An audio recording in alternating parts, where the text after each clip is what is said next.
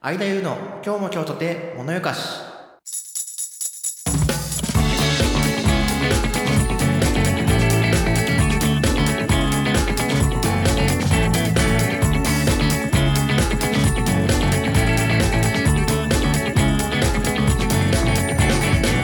皆さんこんにちは今日も今日とて物よかしパーソナリティの相田優です物よかしはなんとなく心惹かれる好奇心をかきたてられるという意味。この番組は僕相田優が好奇心の赴くままに調査したりおしゃべりしたりして聞いているあなたの好奇心をちょっとだけくすぐっていくそんな番組となっています。はいというわけで今回も始めていきたいと思うんですけれども皆さん本は好きでしょうか？本は読みますでしょうか？ということでね。まあ僕子供の頃から割と本を読むタイプの子供だったんですけれども江戸川乱歩の怪人二十面相だったりとかあとは分かる人いるかな？勇者の剣シリーズとかまあもちろんハリー・ポッターみたいなねそういうファンタジー小説を読むのが好きな子供だったんですけどもまあそれが長じてですね結構最近まあ大人になってもなかなか続かない時もあるんですけれどもやっぱりね大人になっても本は買ってしまうんですよね。で本好きな人のあるあるとして積んどくっていうものがあると思うんですよ。心当たりのある人はあーってなってるかもしれないですけれどもまあ積んどくって何かっていうと本屋さん行ってあこの本いいなこの本もいいなって買うじゃないですか。でそれを家に帰って読もうとするんだけども他にも読みたい本いっぱいあるしちょっと今時間ないなって思いながらだんだん本が平積みされていくと。そういうような積んどくっていうのが結構あるあるだったりもするんですよね。で最近結構まあストレス発散に、ね、なっちゃったりもするんで本をね買い込む時期とかってあるんですけれどもそれがまあ溜まってしまってると。なのでこれ面白そうだなっていう本でぜひおすすめもしたいなと思ってるんですけれどもまだ読めてないけど面白そうっていう本をですね皆さんと一緒に共有して少しでも自分の読めるように今日はちょっとお話をしていきたいと思っております。ぜひねなんかうーんビジネス本だったり新書だったりあとは何だろうなエッセイだったりとかまあいろんなものがあります。小説は今回ないかな。割と大人が読むものっていうような感じがします。読みたい本とかね探してる方はぜひ参考にしてもらえればと思います。はい。それでは今日も今日とて物よかし最後までよろしくお願いします。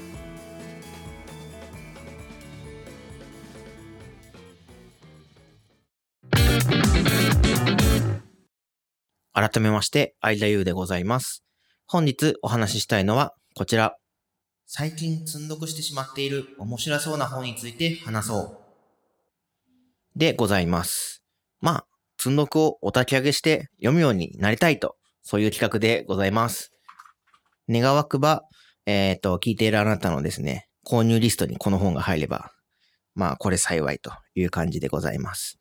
というわけでですね、今日は何冊かな ?1、2、3、4、5、6、7冊あるのと、あと Kindle 本がいくつか、いくつもあるので、まあ、じゃんじゃんといきたいと思います。と、あらすじを今回はそれぞれの本についてちょっと引っ張ってきたので、そちらのご紹介をしたいと思います。まあ本当はね、これはこの本がこういうところが良くてみたいなのも言えたらいいんですけども、何せ積んどくなので、あらすじの方から入っていこうと思います。まずはですね、新書になりますね。これはちょっと専門知識系かなでも興味のある方も多いかと思います。水口義隆さんでいいのかな？木寺英史さん、英二さん、監修。水口さん、えー著、えー、木寺さん監修のですね、要は足首から下という新書でございます。で、この木寺さんが九州共立大学のスポーツ学部の教授をされていて、えー、水口さんはフットパフォーマンスアドバイザーことで活動されているようです。で、あらすじ言っていきますと、足は立つ、歩くという人間の基本動作の起点を作っている部分。この体の土台が崩れてしまうと、体のあちこちに歪みができ、不調の原因になる。本書では、フットパフォーマンスアドバイザーとして多くの人々の足を見てきた水口義隆、常足、床足身体研究所の木寺英二秀文監修のもと、日常生活の中で立つ、歩く、走る時の足の働き、体の関係、昨今のランニングブームの問題など、具体的な事柄を通して紹介。本当の足の仕組みや働きを知ることの大切さ、代表的な足の悩みである外反母趾や腰痛、肩こりなどの原因を探り、改善するための知識を実際に試せるミニテストや動作に現れる事象を交えながら解説する。という本でございます。まあ、えっ、ー、と、これまで何回か話はしていますけども、まあ僕が専門がスポーツの関係で、まあ大学時代、スポーツ関係の学部にいて、研究もしていたというところで、で僕のメインのテーマが結構足裏だったり、足に関することだったんですね。まあ今でもスポーツに関わる仕事をしていて、やっぱり足、特に足裏の感覚とか足首ってすごく大事だなって思うんですよ。人間が立つ、立って動く生き物だと思うんですけども、その足裏からの感覚って思ってるより大事な部分で、足裏の機能が弱まってくると、まあ、バランスが悪くなったりでして転倒の危険も増えますし、まあ、スポーツされてる方なんかは結構足の指を大事にしたりとかって方も結構多いんですね。あらすじにもあるように外反母趾や腰痛、肩こりなどの原因にもなるというところで、まあ、あともう一個言うと、膝とか股関節とかの痛みも出てくるかもしれないというところで、足ってすごい大事だなっていうのは年々思うようになってきています。で、そういう時に、この新書を見て、あ、これいいなと思ってちょっと買ってみたっていうところです。ちょっと途中まで読んだんですけど、結構ね、流れとか、あとミニテスト実際に写真が載ってて、新書の割には分かりやすく出てるのかなと思います。特に歩くとか、あとは外反母趾ちょっと悩んでるんだよねって方はですね、えー、ちょっと読んでみると、もしかしたら、えー、ヒントが見つかるかもしれません。はい。ということで、要は足首から下という新章でございました。続きまして、えー、どんどん行きたいと思います。次はですね、めんどくさい本屋という本でございます。で、こちら武田信也さんという方、信也さんかなっていう方の書になります。あらすじです。じゃあ、では、あらすじを読んでいきましょう。混沌とした未来を渡っていくための本という名のチケット。レーベル未来のパスポ第2弾。本屋をやるのは誰かのため？自分のため？本のため？答えは出なくても、もし100年後に本屋という場所そのものがなくなってしまっているかもしれないのなら、どんな手段を使ってでも僕は自分の本屋を生き残らせる。青臭くて、遠回りで、やることばかり増やしてしまって右往左往。それでも本屋のためになることなら、どんなことにでもトライし続ける。東京赤坂の選書専門書店、双子のライオン堂から本と本屋の未来を築く体操めんどくさい店主のこれまでとこれからという本でございます。まあ、この本屋、えっ、ー、と、めんどくさい本屋っていう本で、えっ、ー、と、この武田さんが店主の方のようですね。で、えー、この方のこれまでとこれからっていうところで、これも冒頭ちょっとだけ読んだんですけれども、その本をやるようになったきっかけとか、なんで本屋なのかみたいなところが最初の方書かれてたんですよね。うーん、これはまだ自分の妄想でしかないし、実現させるつもりは今のところはないんですけども、こういう本屋やるって素敵だなっていうのはやっぱり思うんですよね。なんか店を出すことって一度は考えたことがある人もいらっしゃるかもしれないんですけれども、まあ、雑貨と本と、あとは人の居場所がある店をちょっとやってみたいなーっていうのはしばらく前から思っていて、で、その時に出会ったのがこのめんどくさい本屋です。で、どちらかというとこれは本屋さんが、え、ー、と、どうやって作られてるかっていうよりも、どういう手段で本屋さんが生き残っていくのかっていうのを書いてる本だと、あらすじから思ったんですよね。本屋さんやるのってやっぱり大変だって言うじゃないですか。どんどん街の本屋さんが消えてるし、実際僕の実家の最寄りの駅にはもう本屋さんがありません。最寄りの駅から両親が本を買いに行くときは、どっか遠出したときに買うとか、本買いに行くとかっていうことが多いんですよね。うん、それってどうなんだろうって本もやっぱり、本屋さんもやっぱり居場所の一つだと僕は思ってるし、そういうところでしか出会えないものってやっぱりあったりすると思うんですよね。そういうものが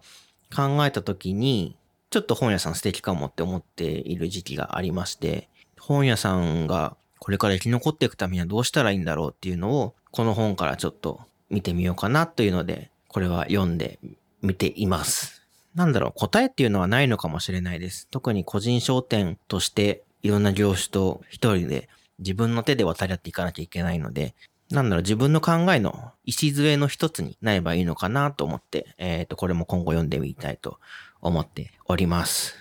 はい。ということで、めんどくさい本屋でございました。はい。続きまして、次はですね、サッカーファンにお送りする本です。普通の体育教師の僕が J リーグクラブを作ってしまった話でございます。著者は佐伯仁さんかなごめんなさい。さっきからちょっと著者名が 怪しすぎますね。佐伯さんでございます。では、こちらもあらすじを読んでいきましょう。富山、そしてサッカーを愛した男の物語である。J リーグが街に来るという意味を改めて考えさせられた。J リーグ、サッカーには夢がある。夢を持つことの素晴らしさ、夢があるから解決できることを改めて思い起こした一冊である。我々のスローガン、夢があるから強くなるの体現です。変わり映えしないこの街を J リーグクラブによって生まれ変わらせよう。県立の定時制高校の体育教師は熱意と企画書1枚だけで携えて、無手活流に協力者、協賛企業を探し回った。しかし、資金もコネもなく門前払いの連続。教師が本業をおろそかにして何をやっているんだ。心をへし折られそうな苦言を浴びながら、著者は地道な交渉を続け、共感者を集め続けた。夢を諦めずに突き進んだ結果、ついには富山県内初となる J リークラブは誕生。クラブは後にカターレ富山となった。まだもう少しあるんですけども、ここまでにしたいと思います。カターレ富山っていうですね、今 J3、えっ、ー、と3部ですね、3部リーグにいるクラブがあるんですけれども、こちらを作った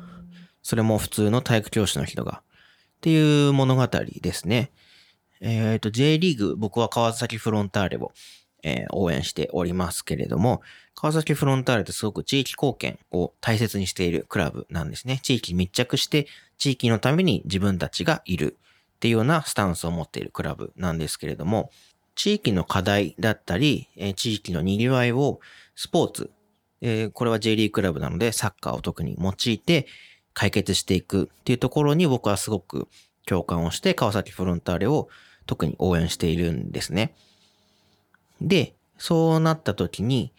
別の J リーグクラブはまあいろんな考えを持ってね、それぞれのクラブは設立されてると思うんですけれども、普通の体育の先生だった人が J リーグクラブを作るために街を奔走したっていう話は、スポーツって人間にとってどういう価値があるんだろうとか、スポーツでどうやって地域に貢献していけるんだろうっていうところ、今の自分の仕事を考える上ですごく興味深いで共感できそうな話かなというふうに思いまして、これは購入しました。まあこれはまだまだ全然読めてないんですけれども、なんだろう、自分の仕事のヒントにしたい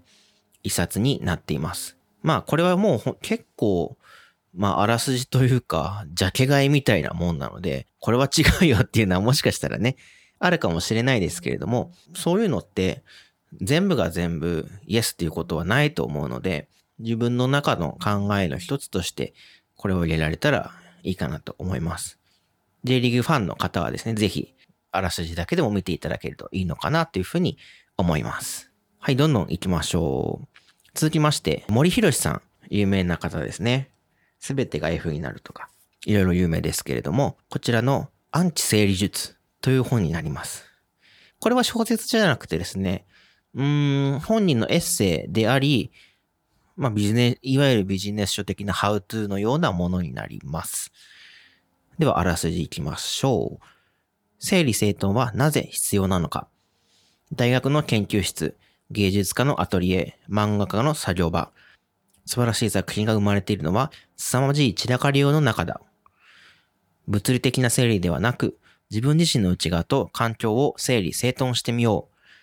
人気作家が語る自由に楽しんで生きるために大切な創造的思考と価値観。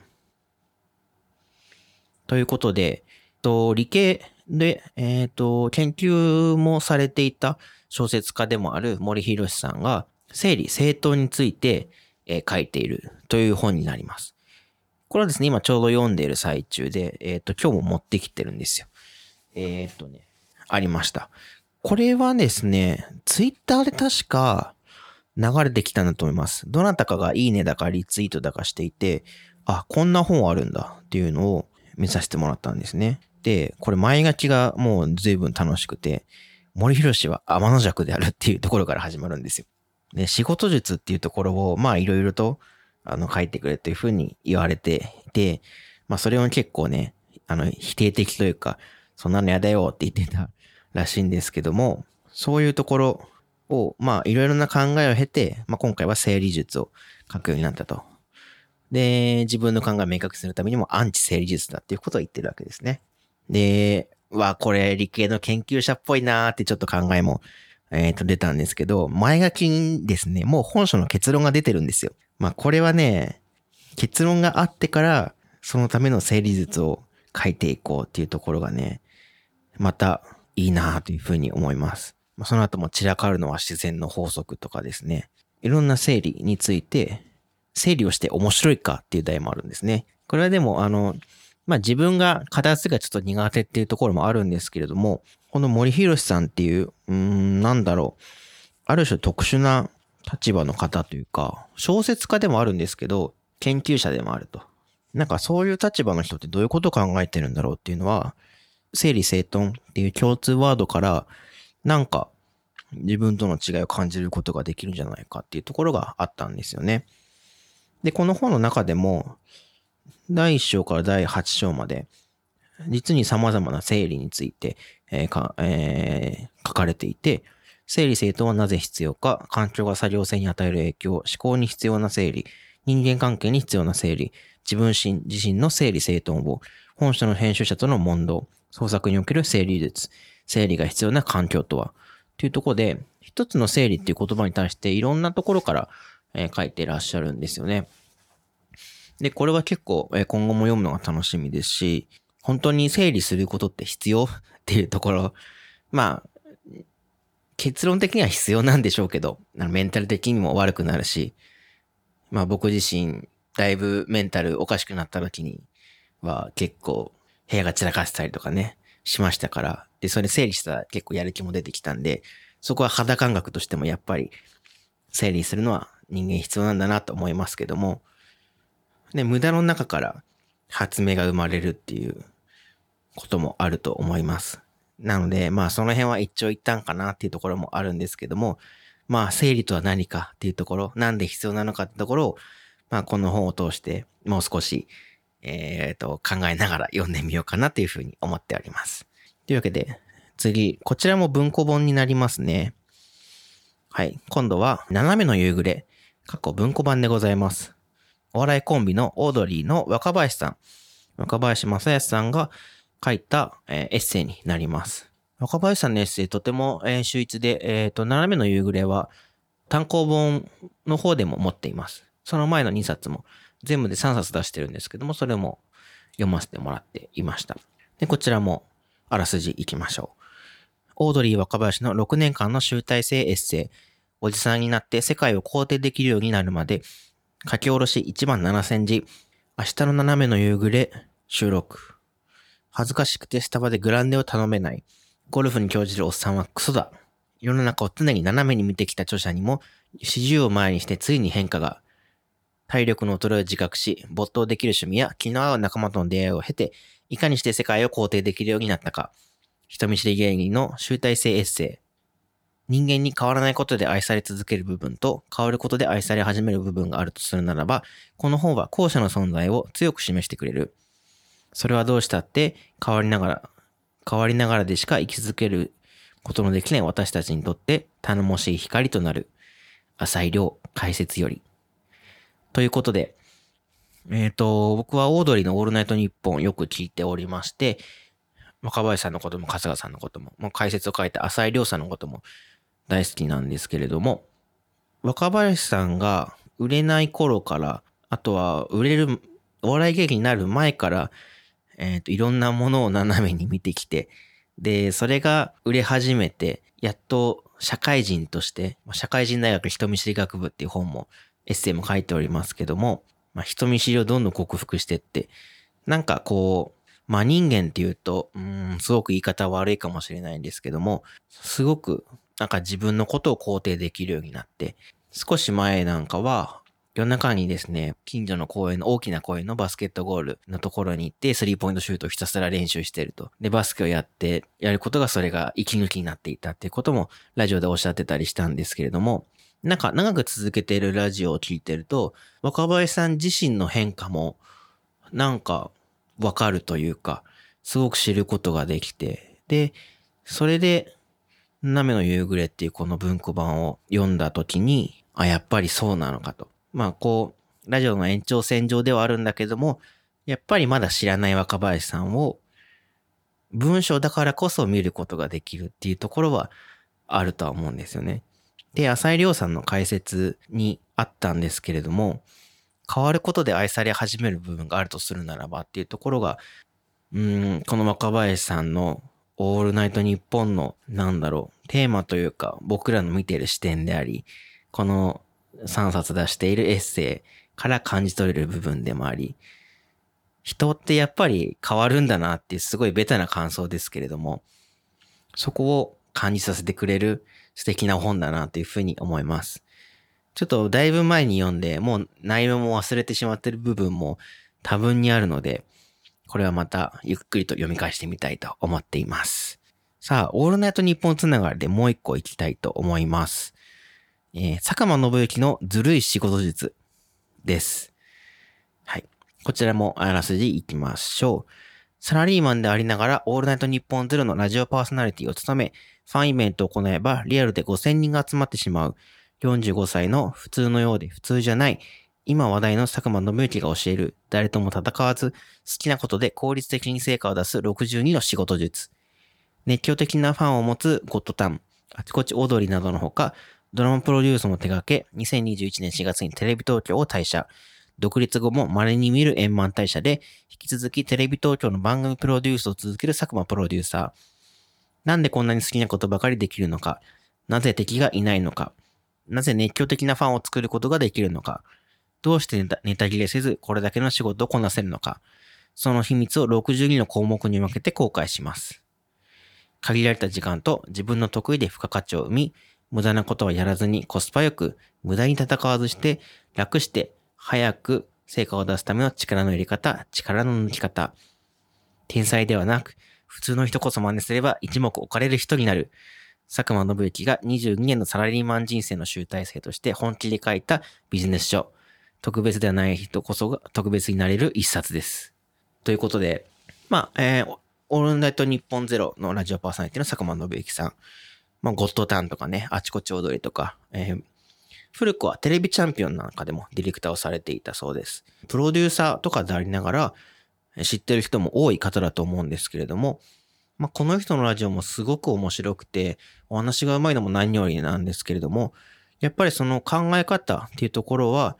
少し知りたいなと思ってたところはあったんですよ。で、まあ、テレビ東京退社されてから、いろんなところで正直仕事についての話をする機会もあの増えていらっしゃるなというふうには思っていて、正直普通のサラリーマンかというと、微妙かなとは思うんですよね。こんな、うーん、いわゆる本当にザ・サラリーマン的な仕事をしてるかというと、そうではないとは思います。でも、テレビマンの方も、普通にその辺にいるサラリーマンと、まあ何ら変わらない組織で仕事をしているし、社内政治もあるだろうし、派閥もね、もうめんどくさいそういうのもあるんだと思うんですよ。でも、佐久間さんはそういうのとも抗うっていうよりも、まあ、そういうことはしないことに決めたっていうのは、ラジオとか、あとはご自身のインタビューされてる中でも話してたりはすることなんですよね。で、佐久間さんがどういうふうに仕事をしているのかっていうのは、知りたい人ってやっぱすごく多かったと思うんですよ。で、それがちゃんと、このまとまっているっていうのは、うーん、そんじょそこらの人の仕事術よりかは、よっぽど興味が 僕はあるし、参考にしたい、なんだろう、かっこいい大人のうちの一人なんですよね、佐久間さんってやっぱり。なので、そのかっこいい大人がどう考えているのかっていうのは、ちょっと見てみたいなっていうふうに思って、これは、えー、購入をしました。まあ、あとは純粋にラジオファンだっていうのもあるんですけどね、正直。はい。これはですね、うん、まあ、30になりまして、これから、うん、どうやって仕事していこうとかね、やっぱいろいろと悩むこともあると思うんですけども、それの大いなる参考になるなと思って、今後も、えしっかりと読んでいきたいと思っています。はい。ということで、ちょっと時間がなくなってしまったので、最後の一個はですね、これもでも佐久間信之さんのなんで、まあ、いいかな。えっ、ー、と、普通のサラリーマン、ラジオパーソナリティになるっていう、えっ、ー、と、今言った佐久間信之のオールナイトニッポンゼロの番組本ですね。えっ、ー、と、番組が3年目に突入して書籍化をしたっていう本を買いました。これも佐久間さんファンとして読んでいきたいと思います。さあ、最後、Kindle 本もいろいろ買ってるんですね。1、2、3、4、5、6、7、7冊ありました。えっ、ー、と、時間がないので、というとですね、この借りてる部屋の時間もあるので、最後一個だけ、えっ、ー、と、ご紹介したいなっていうものがありまして、これ見たこ、聞いたことある方いらっしゃるかな？ツイッターでこれも結構バズってて、Kindle で買ってみたんですけども、読んだふりしたけど、かっことし、ぶっちゃけよくわからん、あの名作小説を面白く読む方法。これ、三宅加穂さんっていう方ですね。古典カラマーゾフの兄弟、源氏物語彼から最新話題作までちょっと読み方を変えれば面白くなる読む技術を著者が伝授します。ということで、これは今日は本の好きな人に向けて割と、えっ、ー、と、お話をしていた部分はあるんですけれども、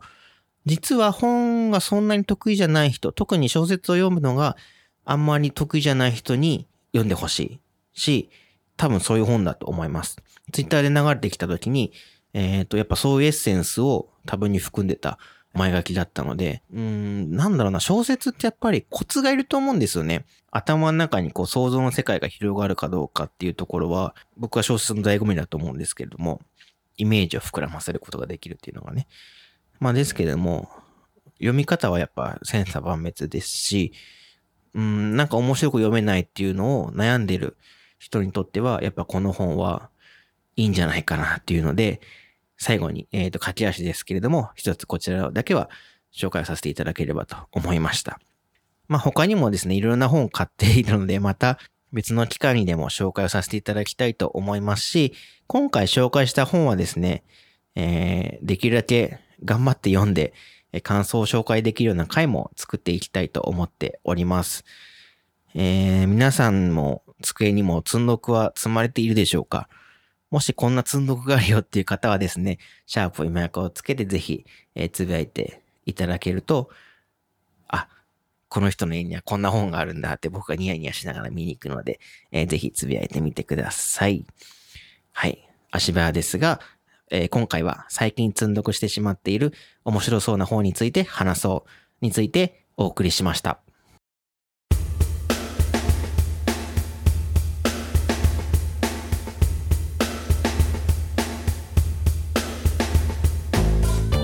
だ、駆け足だ、駆け足。お送りしてきました、アイデユの今日も京都で物よかし、そろそろお別れのお時間です。感想、フィードバックは Twitter でハッシュタグ、シャープ、今赤をつけてぜひつぶやいてください。今赤の綴りは、imayuka